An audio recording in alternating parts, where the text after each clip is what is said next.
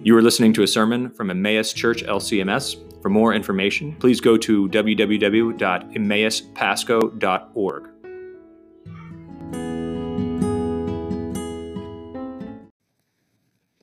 Abundant grace and mercy and peace are yours today in Christ Jesus, our Savior and our King. Amen. So, as I mentioned, for the appointed readings, this is the Gospel reading on All Saints Sunday, and here it appears for us again.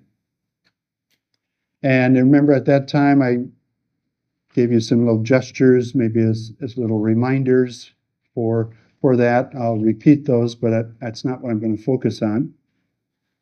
But I want to, as we just kind of prepare to hear this and reflect on it, I'd like you to think of Jesus as king.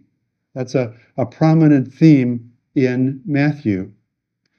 Right there in the beginning, he's called the Son of David, which is a, a kingly title. You have um, John the Baptist crying out, Repent, for the kingdom, the kingdom, the kingdom of heaven is at hand. You've got Satan tempting him to bow down to him, and he'll provide all the kingdoms of the world. And then you have Jesus, as we'll see as we walk through Matthew together um, through this year. Jesus talking about the kingdom of heaven through parables. So that's a, a major theme. Jesus as king, talking about the kingdom. Now, kingdom isn't a place it's a it's it's the it's the rule of Jesus. Dr. Jeff Gibbs, who wrote a big honkin' two-volume commentary on Matthew, says suggests it's it's Jesus kinging. kind of made up a word. Jesus ruling as king, as as Savior King over us is the idea of the king, which he invites us into. We tend to think of United Kingdom or you know a place like that, but it's the kingly rule of our precious Savior Jesus ruling over us. So I want to uh, revisit the Beatitudes and come at it three ways. First of all, see, they are jarring words. Secondly, they're comforting words. And thirdly, they're inviting words. Okay, jarring, comforting, and inviting. God help me. Amen. So, jarring words, what do I mean by that? Well, this is what I mean by that. So, what, what do we, what does the world say, and what do we in our old nature say? What do we say? I've got what it takes. I've got what it takes. I can handle things. I'm okay. I can do anything. I've got what it takes. What does Jesus say? Blessed are the poor in spirit. Blessed are the poor in spirit those who realize their utter helplessness, their moral bankruptcy. So this comes to it as jarring words to us when we think, I've got, I've got this covered. I've got what it takes.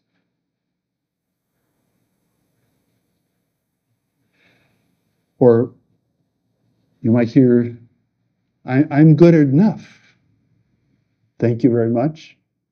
And I happen to be better than a lot of people. good enough. Kind of got my act together. Yeah, doing right. What does Jesus say? Blessed are those who mourn. Mourn. Mourn over sin grieved over sin, desperately sorry for their sin, heartbroken over sin. What a difference.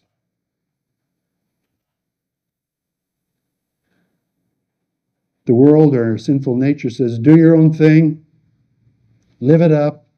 It's all about personal autonomy. Kind of the banner phrase for, for our time personal autonomy. We decide what's right, we decide what's good, we decide who we are, we decide what we are.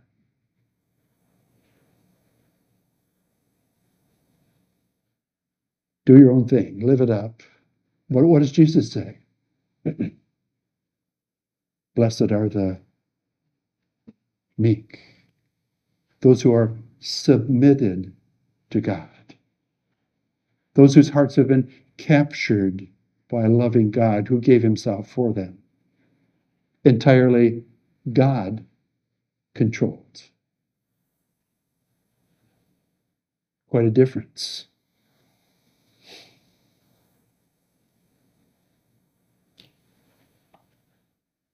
And some will say, goodness, goodness is boring. Goodness is boring. You got to live on the edge. You got to break the rules. You got to you got to do your own thing that way. Goodness, oh, that's that's for losers. That's boring. What does Jesus say? Blessed are those who hunger and thirst after righteousness hunger and thirst after righteousness. Desire that good, that God's righteousness. And, and what was Jesus called in our epistle reading?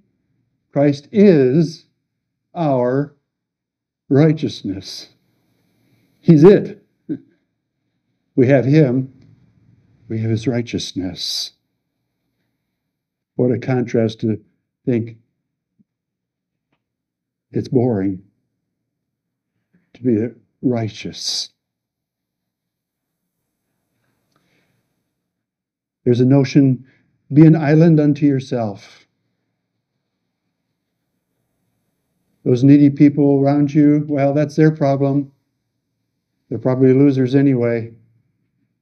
Just be an island to yourself. But what does Jesus say? Blessed are the merciful, who look with compassion on others in need and step out and act, who see and think and feel aware of the, the needs of those around, what's going on, the inside of others. Compassion. And there's a notion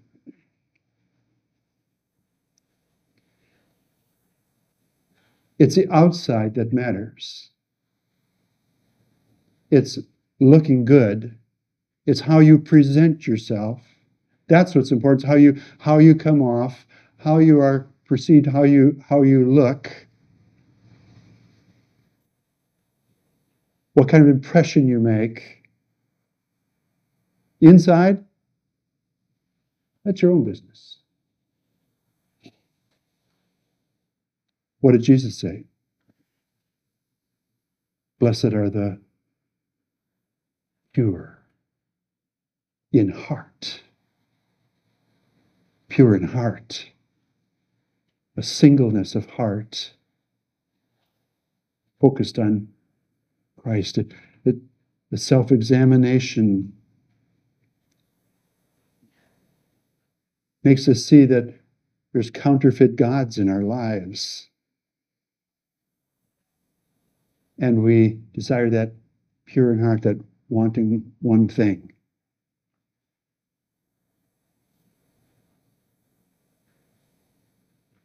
There are those who say, let the chips fall where they may. There's people with, if, if there's friction, just, just let it go, just walk away from it. Jesus says, Blessed are the peacemakers people who, desire to bring peace in the midst of friction, who want and work toward right relationships, to be a uniter, not a divider.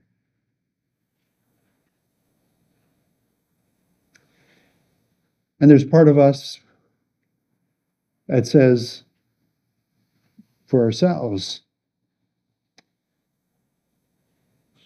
don't let your faith cost you anything. Just fly under the radar. Keep a low profile. Don't let your faith really cost you anything. Keep your head down. Blend in. Well, what does our Lord say? Blessed are those who are persecuted for righteousness' sake.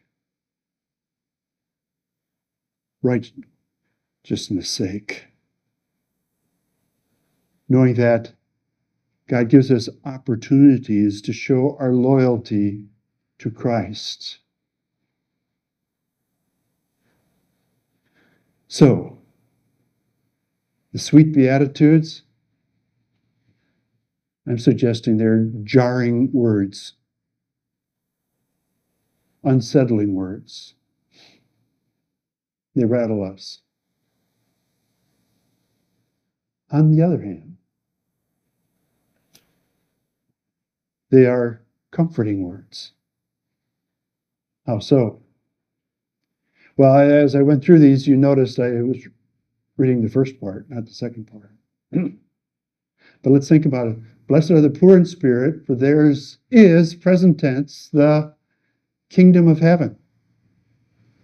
Kingdom of heaven. Present tense. It's ours now by faith. It's what we have going for us. We think of heaven as manana and down there, but, but it's present tense. Heaven is where Jesus is. You got Jesus, you got heaven. Heaven begins for us now. It's our heritage. And we look for the future and its full explosion and fruition. But Jesus uses the present tense here, here and in the in the last one, is the kingdom of heaven. Wow.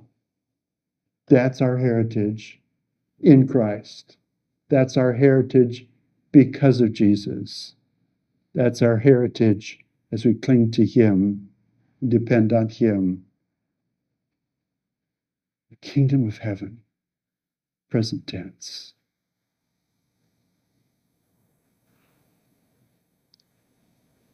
How about comfort?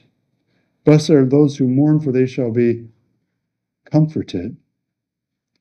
And the idea with this word is to have someone come alongside you. And yes, that's a future thing that we look forward to, but it's also present. Jesus said, I will be with you always. We're not alone. He's standing with us in the midst of life, which is an ongoing series of challenges and pain. We experience that comfort now, but we and we look forward to its completion down the road. The Messiah brings comfort but it will be fully in heaven. And blessed are the meek, for they shall inherit the earth. Here we do look forward, look to the, the new heavens and the new earth. Remember, we have resurrected bodies. What do we say in the Creed? I believe in the resurrection of the body and life everlasting. Our heritage resurrected body, glorious bodies, reigning with Christ in this new creation. Wow. What a prospect. And in so doing, we will be satisfied like we can't imagine now. Blessed are those who hunger and thirst for righteousness, and they will be satisfied. Martin Luther said, God does not cast aside sinners. We will be satisfied fully in Him. Because God's verdict is not guilty in Christ. We have that satisfaction of a clean slate, be God's pure children. It's in Christ.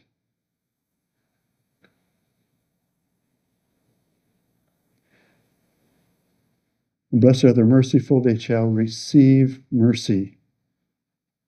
To receive that, that tender care that God provides, just like Jesus reached out to the leper, reached out to the, to the blind, he reaches out to us. He shows us his mercy, cares for us. And blessed are the pure in heart, they're going to see God. See God. Some, David says, You said to my soul, Seek my face. Your face, O Lord, do I seek. That longing to see face of God. And John tells us in, in his letter that's what will be our experience. We'll, we'll see Christ as he is. And that is such a powerful experience. It will transform us. It will transform us. See Jesus. And to, to live with that anticipation is a, is a comfort and an energizing force in our life. And blessed are the peacemakers who will be called sons of God, recognized as they're kids of the King, sons and daughters of God. And the last one ends like the first one, with theirs is present tense the kingdom of heaven. Blessed are those who are persecuted for righteousness' sake. It's ours now, and it will be in the future. Paul, at the end of his life, says, I've, I've kept the faith, and Henceforth there is laid up for me a crown of righteousness, which the Lord will give to me and to all who love his appearing. It's, this is what we have. These really are, are comforting words, encouraging words that Jesus gives to us. It's what is ours in him, our King. But thirdly, these are inviting words. They're words that invite us to a life of faith. A life of faith. We're told to walk by faith, not by sight. We're bombarded with images and, and things that beckon our attention and that say, this is important, this is important, this is important. But this Jesus' sweet words here are invitation to live by faith, live in the light of eternity, live in the light of what we have in Christ now as gift. To be bold men and women of faith. These are inviting words that invite us to live a life of faith, but also endurance. How do you keep on keeping on and not burn out, not give up? It's as we see these wonderful words of Jesus that, that are our heritage in Him.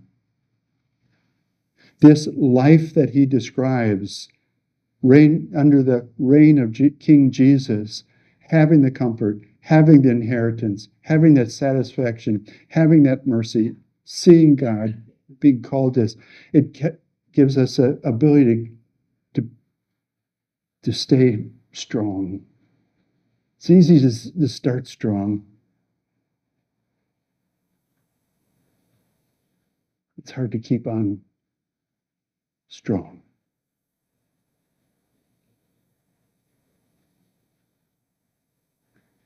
So many people I visit over the years have kind of given up. They're holding on. Jesus wants us to still bear fruit in our old age. Psalm 93. How can we possibly do that? It's only by living it with the promises that Jesus gives us to live by faith, to live into that life that endurance might characterize us. And finally, it's an invitation to joy. How can we not be joyful to have sins forgiven? To know there's a place waiting for us in heaven. To know that we're indwelt by the Holy Spirit of God. To know that we are part of a vast army on planet Earth and we're going to be seeing Jesus face to face. Just the prospect of it lifts the heart. So Jesus is, is an eightfold invitation to a new life. Inadequate in ourselves, but it's a gift from God. This, this upside down way of looking at things is ours in Christ. It's only possible because of the new life that He provides, that He purchased, and that He gives us. And it's ours as we abide in Him. God granted for Jesus' sake. Amen. Now may the peace of God that surpasses all understanding keep your hearts and your minds in Christ Jesus. Amen.